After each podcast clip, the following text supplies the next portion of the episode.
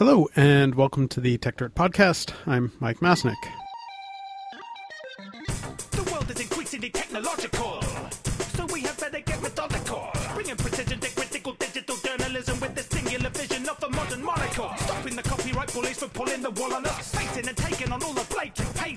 Document the ways that they aim to take control. Scrutinizing through their lies and make them fold. If we don't stand up to them, someone will get hurt. To grab a shovel and dig up the tech If we don't stand up to them, someone will get hurt. So grab a shovel and dig up the dirt. Uh, I kind of hate that I feel that I need to keep doing this, but uh, yet again, we're going to have a podcast uh, with some experts to discuss an attempt to legislate away the open internet. Uh, in the past year, there have been a few of these such podcasts uh, because there have been a few of these attempts to legislate away the open internet. Uh, mostly they've been focused on the EU, but now we get to have our own fun in the US.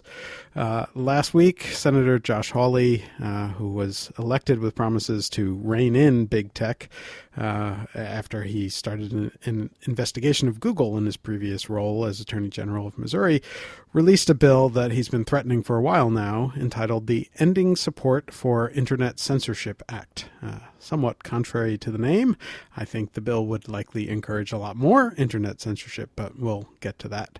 Uh, the bill is mostly based off of what I believe is a mostly false premise, uh, a premise that we've discussed and I think debunked previously, both on the podcast and on the site, that there's some sort of clear evidence of anti conservative bias in how the big internet companies moderate content. Uh, as we've noted over and over again, a few examples of these services moderating Nazis, trolls, and harassers is not necessarily evidence of an anti conservative bias, and we've yet to see any evidence of silencing conservative voices that can easily be linked back to said trollish behavior. Uh, and a few anecdotes is, of course, not empirical support, especially when they ignore how there are people on the progressive end of the spectrum who are also being banned or uh, otherwise moderated for violating rules as well. Either way, uh, Hawley's bill is based off of this premise, and it would modify CDA 230 in a few key ways. Uh, if you're a large internet platform, you automatically lose the liability immunity granted under CDA 230. And to regain it, you would need to pay for an audit of your moderation practices to prove by clear and convincing evidence that your moderation practices are not biased against any political party. Uh, and if any employees are found to act in a way that might be deemed uh, biased, you uh, basically need to fire them. Uh, after the audit, you then uh, need to get a supermajority, which appears to be four out of the five of the political appointees to the FTC to grant you a certificate that gives you back your 230 immunity. Uh, well, just for two years, then you need to go through this whole process all over again.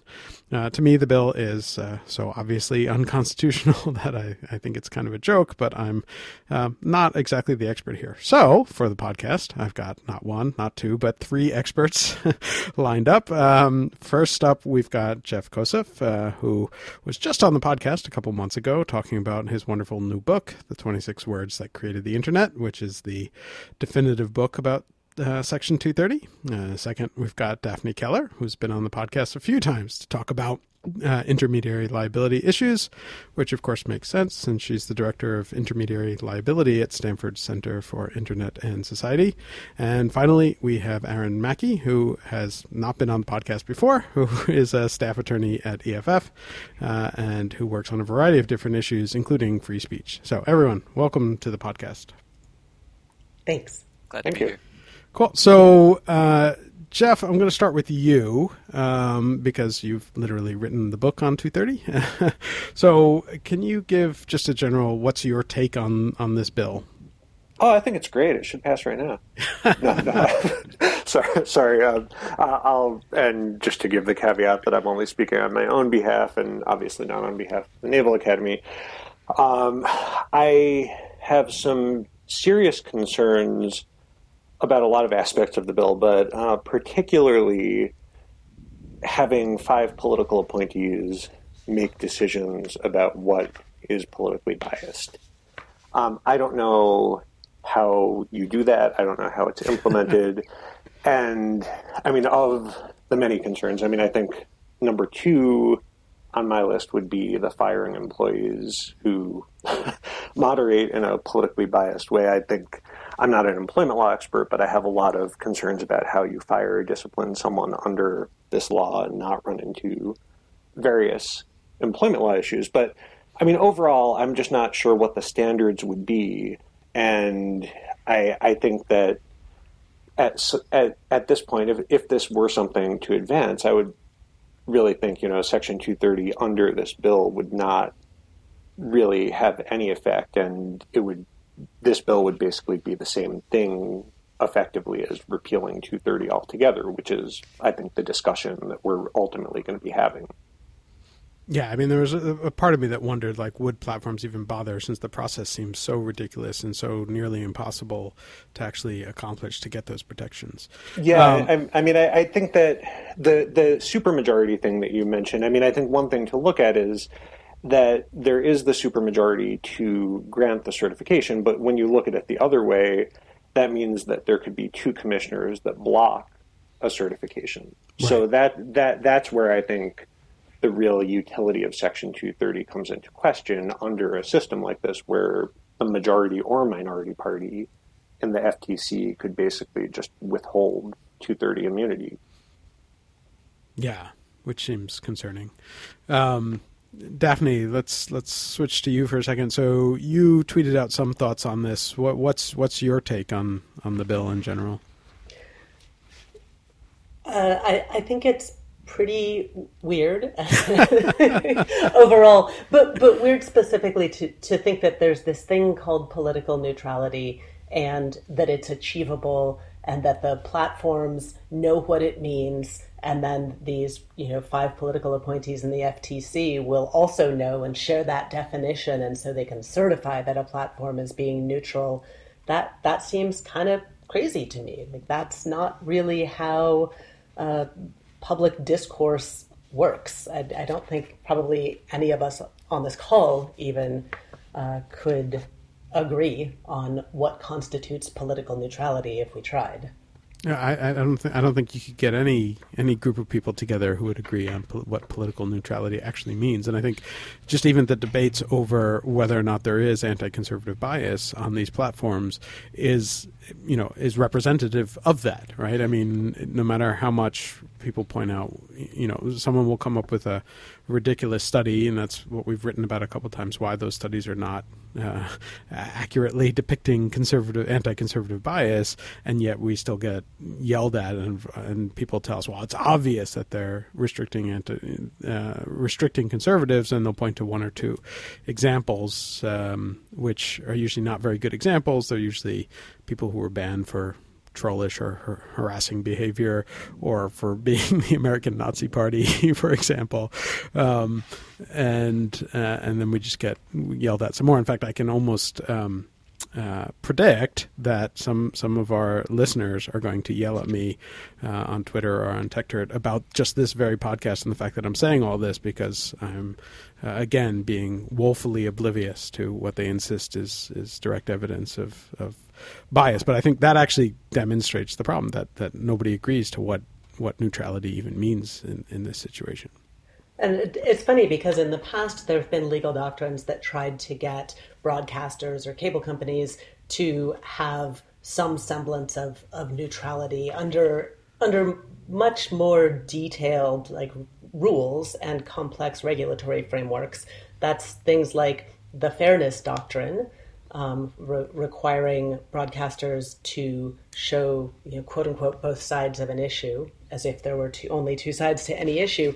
But for decades, the the Republican position, you know, including in the official GOP platform, was to oppose that absolutely and to say that it's unconstitutional. And in fact, uh, President Reagan, in vetoing legislation that would have reinstated the fairness doctrine in his signing statement said the problem is this is unconstitutional this puts too much authority in the hands of a government regulator to tell the key channels of communication what they can and cannot transmit. It's too subject to capture. And so it's it's very strange for people um, from the communications field who've been following this for a long time to see the conservative position shift you know 180 degrees to say wait we do need a fairness doctrine and we need it for the internet. Yeah. I mean and, and, and to some extent um, I, I, actually do tend to agree that the fairness doc- doctrine is feels unconstitutional um, but it, at least there's a little bit more of an argument there in that it was for public airwaves and so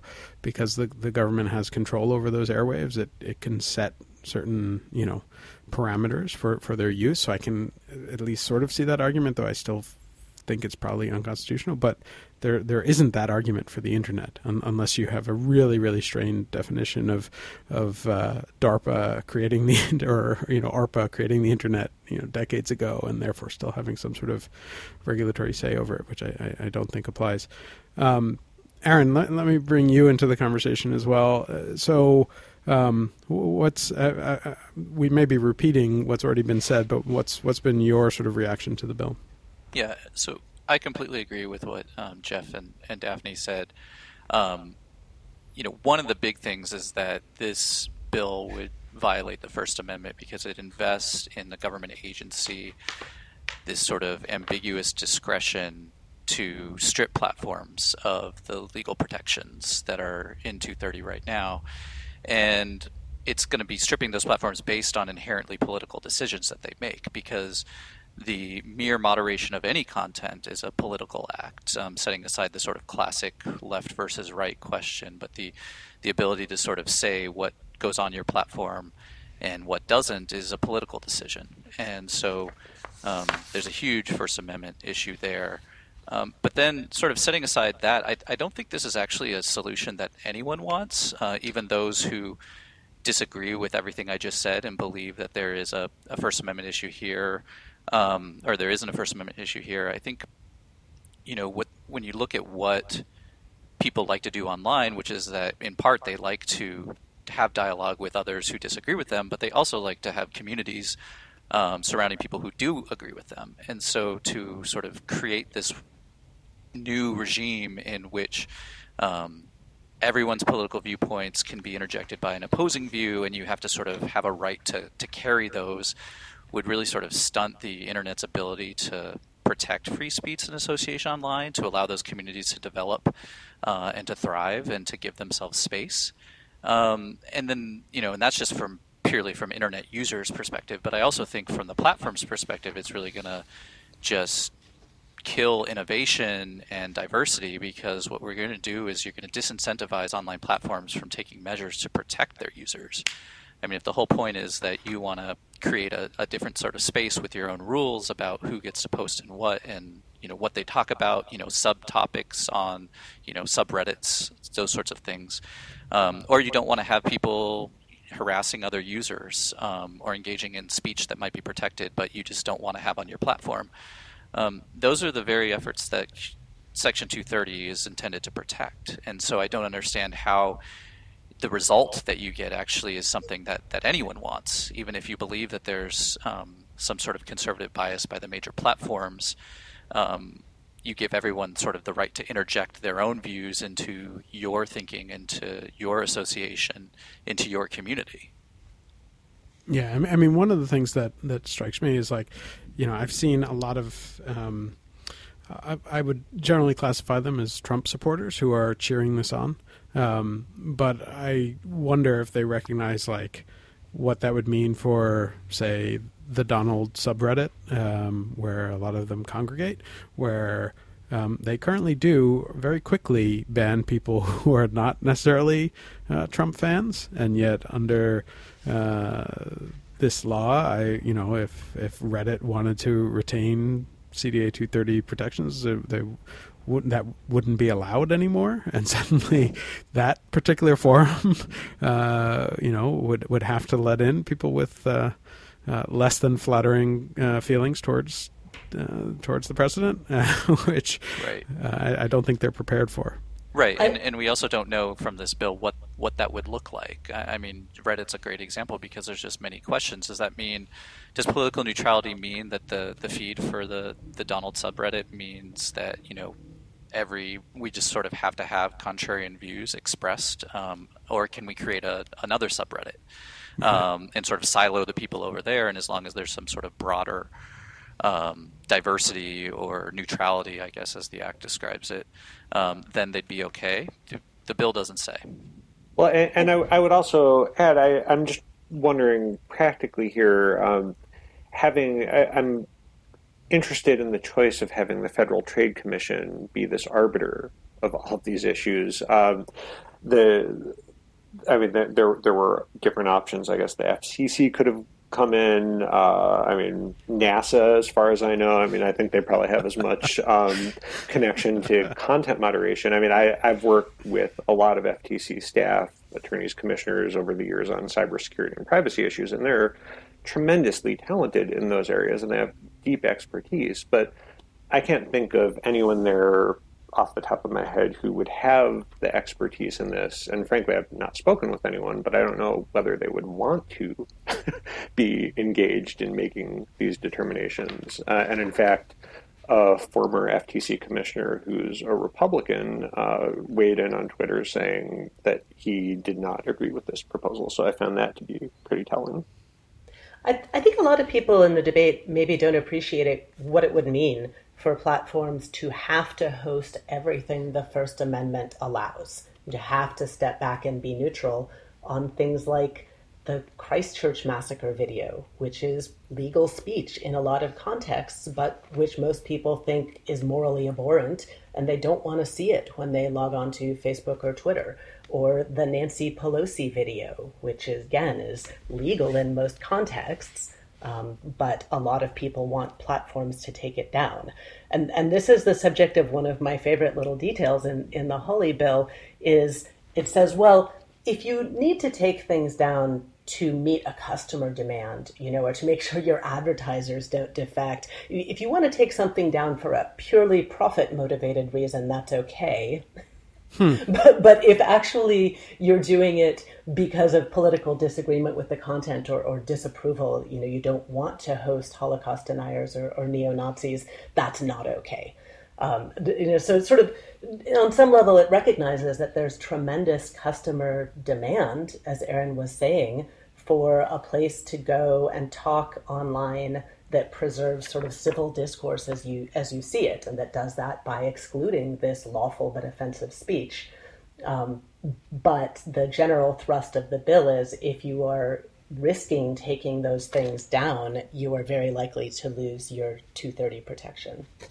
Yeah, I, I mean, even because I've seen a lot of people um, certainly making that argument, which is like the they don't moderate anything, like just stop moderating entirely. Um, and you know, the example I usually give uh, aren't even the ones that, that you gave, Daphne, but just spam, right? I mean, straight up spam, which is you know constitutionally protected um, for the most part. Um, but you know most people recognize that a spam filter of some kind or blocking spam or shutting down spam accounts is actually probably a good thing um, but they you know don't recognize like you know once you've done that you've you've agreed that certain moderation makes sense and then it's a question of you know where where do you put the bar? Um, and so I, I, mean I mean um, to some extent, you know, some of this discussion, um, which which we had a little bit before we started recording this podcast, some of the discussion is around like, well, you know, how serious is this bill? Does this bill have a chance? Um, and I, I, think the general sense is that it, it probably doesn't have much of a chance. I mean, it doesn't have any co-sponsors as far as I know. It's just sort of uh, a uh, performance piece by by this one senator, I guess. Um, and there's no sort of companion House bill or anything. Um, but I, I, still think it's important to have this discussion because it's it's sort of setting up this whole argument about what do we do about 230 and what do we do about the moderation practices of of the different internet platforms.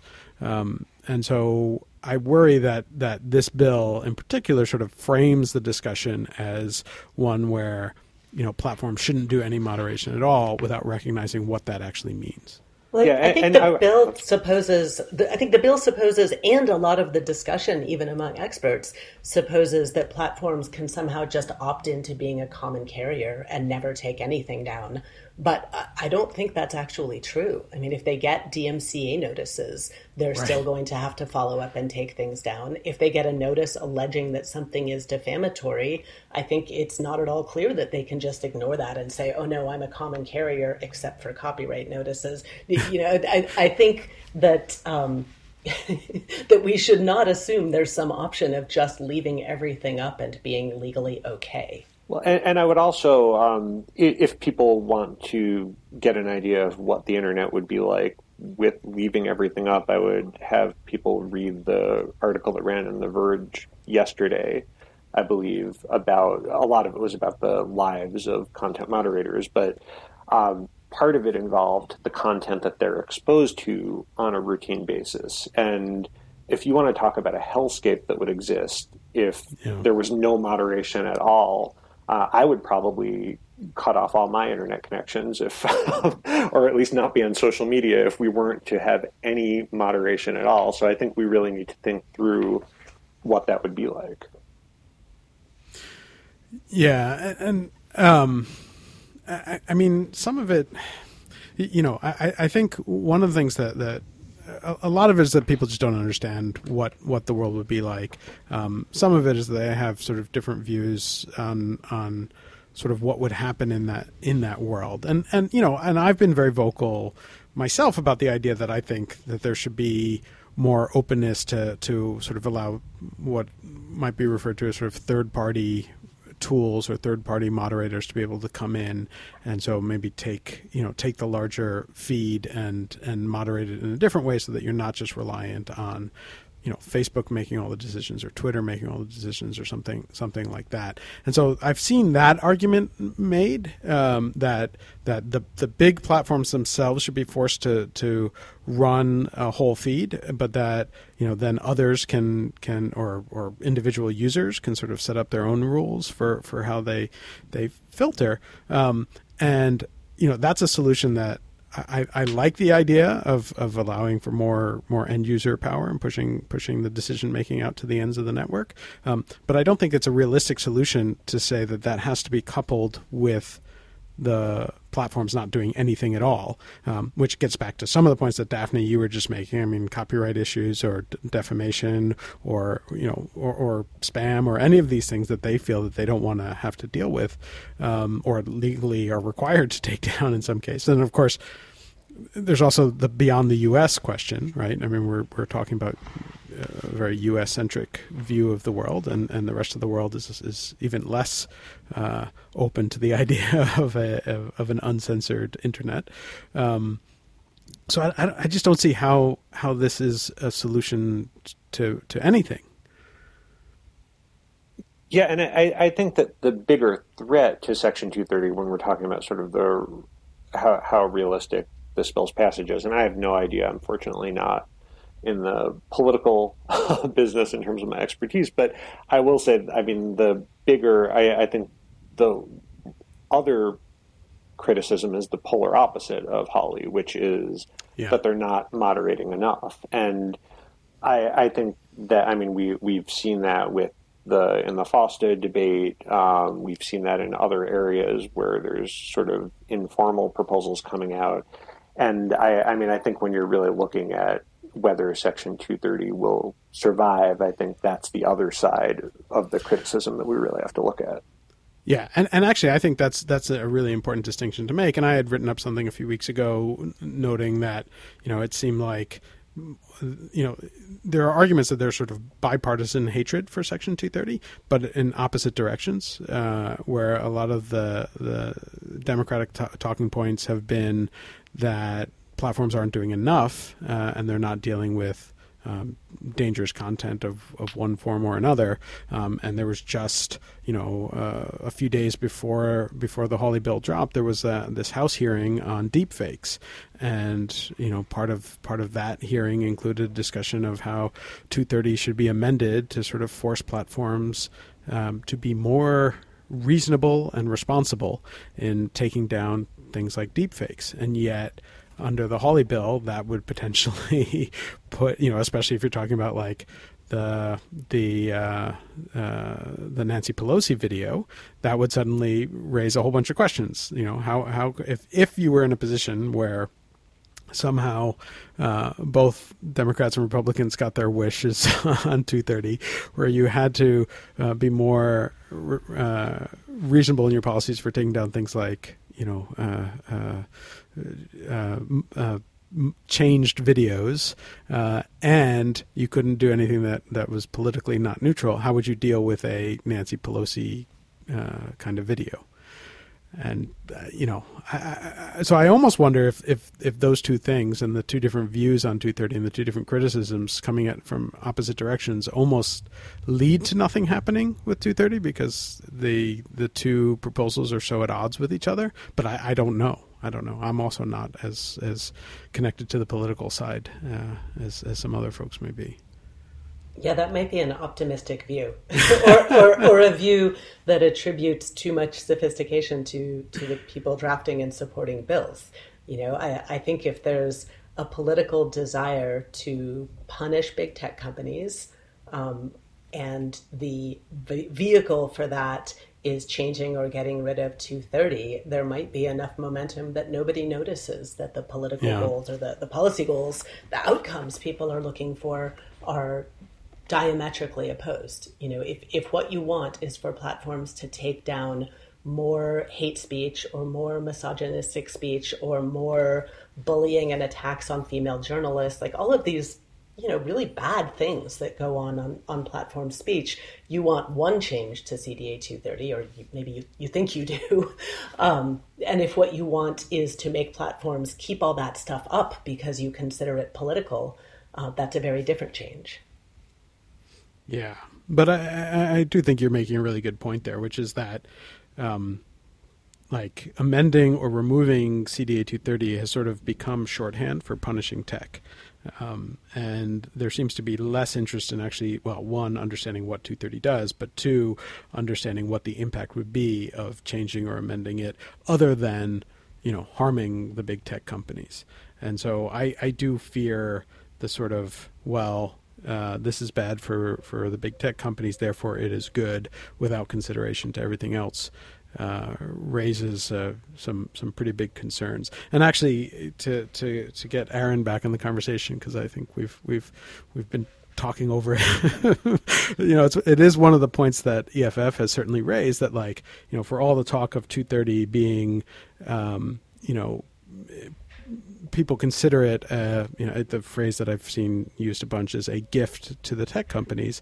That's not really accurate. It has really been a gift to sort of, you know, the public's ability to use the internet, um, and and yet it's now treated as if it was some sort of gift to the tech companies instead. Um, so, Aaron, I don't know if you want if you have any thoughts on on that. Yeah, I, I mean, I think people see 230 and they, they interact with it most directly when they do use major social media platforms. But you know, the internet, what we often say is the, the modern internet that everyone uses is is built by intermediaries, and those aren't just social media companies. Those are your if you have a website, uh, if you sell anything online. Um, you know, basically everything that we do online is mediated, unless you're, you know, building your own email server um, and building your own website and, and the server to hold it and, and working with you know domain registrars on your own and, and that sort of thing, your your experiences online are, are mediated and, and 230 protects all of them and they also protect you know many pre-digital businesses um, who regularly make use of the internet and allow for their pre-digital customers to connect with them on the internet and so I think you know, we, we try to diagnose this problem based on our interactions with, say, the biggest platforms, and there are serious and legitimate problems there that, that need to be addressed. But what they don't realize is that 230 applies to the entire internet and every user's internet experience. And they think they don't think through the sort of ways in which we all rely on intermediaries in everything we do every day. It, it is interesting how this bill tries to do a split based on size. So it basically says you're only vulnerable to losing CDA 230 immunity if you're over 30 million monthly US users or 500 million annual global revenue. um, which is a fascinating new trend in you know just in the last Yeah. year or two and sort of the buzz around platform liability. And and you see allusions to it um, I think in some public statements from Nancy Pelosi um, in a blog post that Kent Walker at Google put up this week. So, so th- that is an interesting direction. And nominally you know it would respond to some of these concerns about the whole internet including lots of small players depending on CDA 230 um, but it still leaves a lot of really interesting questions about what this bill would mean for some really big players like Amazon Web Services or eBay or Amazon. You know, what, what do those companies have to do under this law? And Daphne, do you think that um, like a, a GoDaddy or, or someone else is, is captured by this law? I mean, I I think so. I mean, I mean it, it says anyone who counts as an um, as an entity immunized by CDA 230 in the first place Right. is captured by the law as long as they meet the size threshold. So I think a lot of infrastructure providers are probably getting really worried right now. right. So so then, um, your decisions to host you know particular businesses and to arrange your um, domain registration service in a way that you know you want now means that you basically have to host anyone um, on on pain of, of losing 230. Yep, which has not been GoDaddy's position in the past, and in fact, Absolutely. they've gotten a lot of praise in congressional hearings for taking things down voluntarily. Right. Yeah. I mean, and, and that is also part of the issue, which which gets back to the issue that we were just discussing before, which is this idea that everyone is so focused on, you know, mainly Facebook, um, YouTube, and Twitter as sort of like the only companies that use 230, um, and obviously there are a lot more than that, and um, and the fact that like infrastructure players are treated identically to to you know uh, end user service providers um, represents a whole different set of challenges as well. Right. There's also go oh, ahead. go ahead, Daphne. No, no, no. Please go. Uh, There's also just, I, want to go back. I- I think there is something to this idea about size. Um, and I think one of the questions we have to ask ourselves is is, is 230 the, the lever we want to pull on when dealing with these really large platforms? And just to sort of connect that to something, Mike, that you said earlier about sort of allowing end users to have access to their own feeds or to at least open them up so that third parties could compete and provide services to users of the major media platforms. I mean, those speak to sort of competition and, and antitrust issues and, and, and things where, you know, we have legal regimes and, and policies where we've thought about how to deal with these types of problems in other sectors. And they generally don't revolve around the actual content that anyone carries. And so I think it's we're sort of at this moment where there are legitimate criticisms, but then everyone immediately sort of turns to 230 as uh, the reason or the thing that must be fixed. And that's not to say that 230 has not generated problems um, or resulted in, you know, content that is harmful.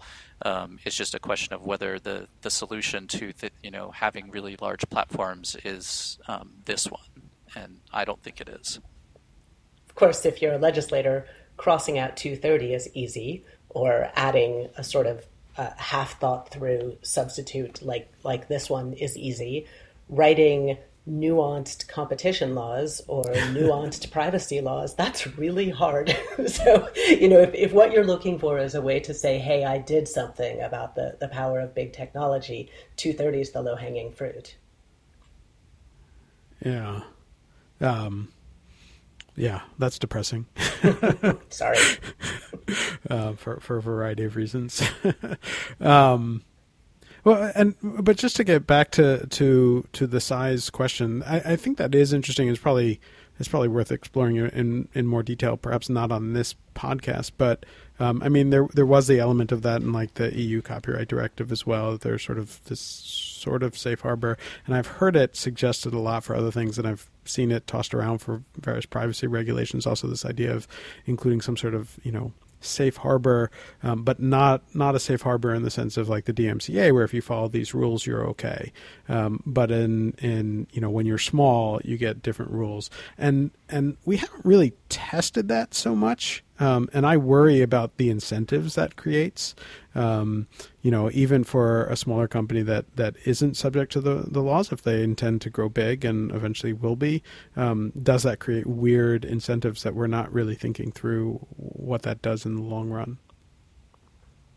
Yeah, I mean, I, I, think I think that's right, and I, I, do think that the you you see this even in privacy and cybersecurity legislation, in um, the California's uh, sort of very bizarre attempt at enacting the GDPR like legislation. They have these weird thresholds that I think are kind of targeted at size. Uh, New York has a financial institution cybersecurity regulation that exempts smaller institutions from a lot of the requirements. But the problem becomes, I think you're exactly right, is once you grow, if you've built your business on a certain regulatory model, how do you suddenly change that?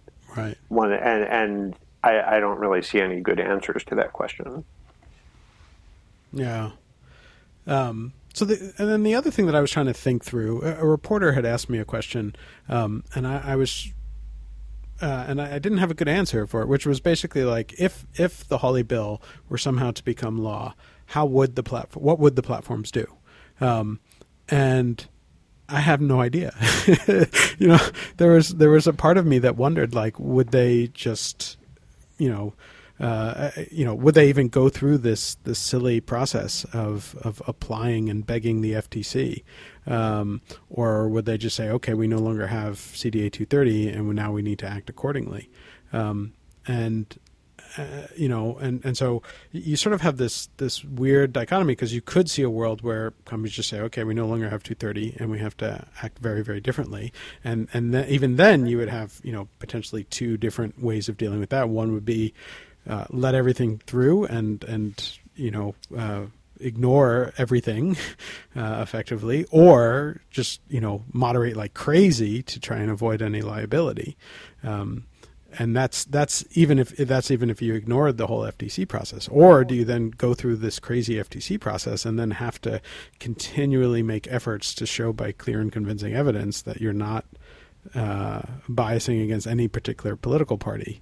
Um, and and I, I don't know. I, I don't know. I don't know what any platform would actually choose to do under those circumstances. Well, I, I think that the calculus partly depends on politics of the FTC, and are you I, because are will you go through this sort of Orwellian uh, political neutrality panel? Uh, that that'll really depend on do you think you have enough votes right. at the FTC because they really are ultimately making a subject a judgment about a platform's subjective intent. Because as Daphne pointed out, there's sort of this business necessity uh, exception, and that really comes down to what are the subjective intentions of the platforms when they're moderating and that's really i mean there, there's no way to look at that in advance and say this this is what the subjective intention of this huge company with thousands of employees. This is what they intend.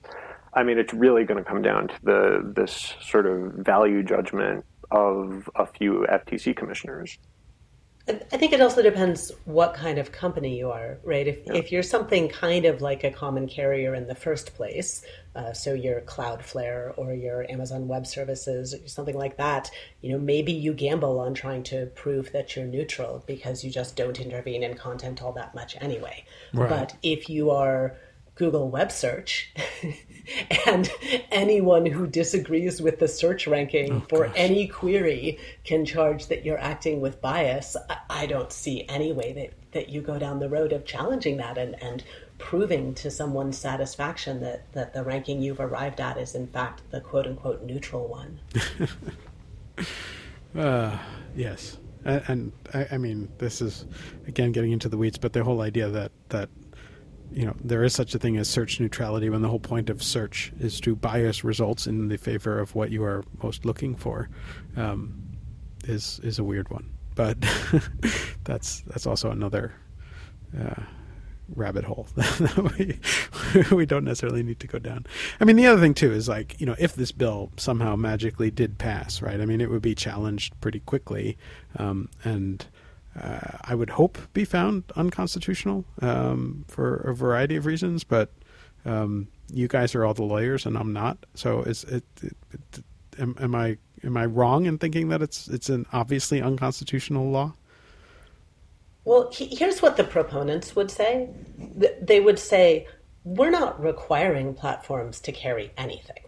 Mm-hmm. All we're saying is if you are not neutral, we're going to withdraw a benefit. Where we didn't need to give you CDA 230 in the first place, and we are going to withdraw it if you don't sort of maximize uh, speech opportunities across the political spectrum. And I think ultimately that's wrong for a lot of reasons, some of, some of which Aaron got into. But it, it, it does get more complicated because this isn't a government mandate for the platforms to carry, you know, the, the KKK or whoever they now have to carry. It is a the government using leverage to threaten to withdraw a statute, a statutory benefit. Yeah, I mean, isn't that to some extent? I mean, I guess it's different, but the um, uh, the Supreme Court case around um, the slants trademark, right? It had some of the same issues. Um, where it was, you know, the Lanham Act said, you know, you could refuse a trademark if it was if the uh, PTO found it to be offensive, um, and that was struck down as unconstitutional because it required the trademark, even though it was a question of you know uh, granting or withholding uh, some sort of government provided benefit. Um, that because it was based on on content, it was unconstitutional. A little bit. I, I mean, I think what what's here and, and what Daphne's sort of driving at is is it's true that, that 230 and, and removing 230's protections, if Congress just, you know, xed out all of Section 230 tomorrow, that doesn't raise a First Amendment concern. Um, it's certainly not, you know, that's 230 is not sort of uh, the First Amendment, right? But right. to the extent that what Hawley's bill does here is it creates sort of a content based distinction um, based on First Amendment activity, which is like, does this government body think that you have engaged in editorial practices that are protected by the First Amendment in a way that it believes are, you know, kosher under the statute, and they then can provisionally, um, you know, grant or deny you the immunity that Section 230 grants um, then that's where the First Amendment issues come into play, and there's all sorts of vagueness questions about what, what it means to be neutral. I mean, uh, you know, we we've sort of explored the sort of existential questions about it, but just as a legal matter, what does that mean? Um, what does it mean to be politically neutral? Um, there's probably some admin law overlay about you know what are the FTC's interpretations here and um, potential overbreadth issues. And then I think also lurking in the background, something that Jeff brought up earlier is sort of like an unconstitutional uh, conditions question about like you have to name and shame and potentially fire your employees to to maintain this, um, and sort of government enforcing that and making you make choices and, and publicly speak about those choices um, that you would not otherwise do. Um, you know, I think the, the counter argument would be what Daphne just said is like, oh, we're not making you do that. Um, you are free to to not engage in this process. But I think that's a little bit too cute by half. Um, and at the end of the day, all of that is sort of you know it's it's all about the political decisions that these platforms make about political speech, and they're sort of premising the grant of immunity on those. Yeah. All right. Uh, well, with that, uh, um, I, I, think we'll we'll try and wrap, wrap this up. Um, I, I, wanted to thank all three of you for, for being willing to, to jump on this podcast. I mean, the, this bill just came down, and I know that, that you've all been very busy um, with this in particular, but also with lots of other stuff that is going on because there's always lots of stuff going on right now. Um, and so I appreciate you all taking time out of your schedule to to have this discussion. I think um, there'll be plenty more discussion about this bill, and uh, as some of you have suggested, this is probably not the end of discussions about what will be done with 230, uh, and so there should be plenty more of these discussions uh, coming up. So. Uh, Jeff, you timed your book uh, perfectly in terms of being in the center of, of a bunch of big important debates. Um, but but uh, thanks to, to all three of you for taking time out of your day to to jump on the podcast and have this discussion. Uh, and uh, uh, thanks to everyone for listening. And uh, we'll be back next week.